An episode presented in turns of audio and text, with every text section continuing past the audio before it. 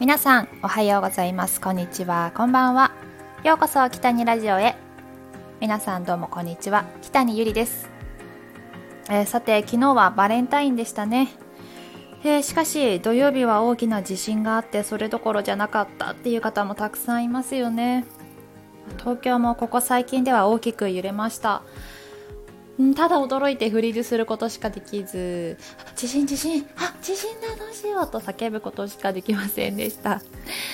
まあかなり不安になったので防災グッズをすぐ出せるところに移動して眠りました。まあ、スニーカーなどもね出しておかないといけないですね、まあ、さらに本当に危機感が高まりました。え今回の地震は東日本大震災の余震ということで、え東北の皆さんは特に不安な気持ちだと思います。え不安で夜も眠れない方もいるかと思います。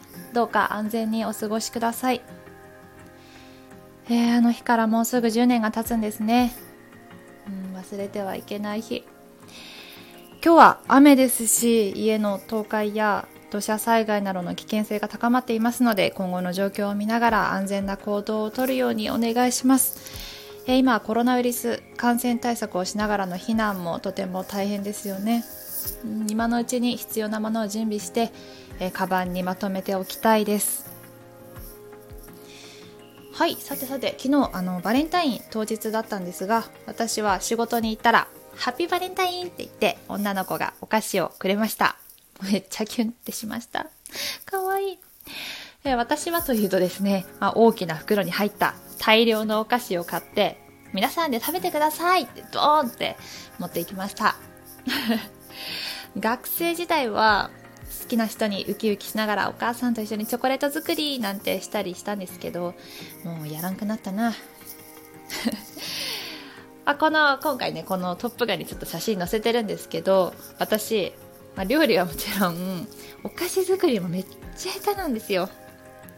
これは先日作ったあの一応これマフィンなんですけど まあ、こんなに膨らんでデロンデロンになってしまうとはもうえらいことになりました。ねどう？これもらったら絶対振られるでしょだから作らないんです、まあ、下手でもまずくてもありがとうと素敵な笑顔でもらってくれる人がいたら素敵やなと思います。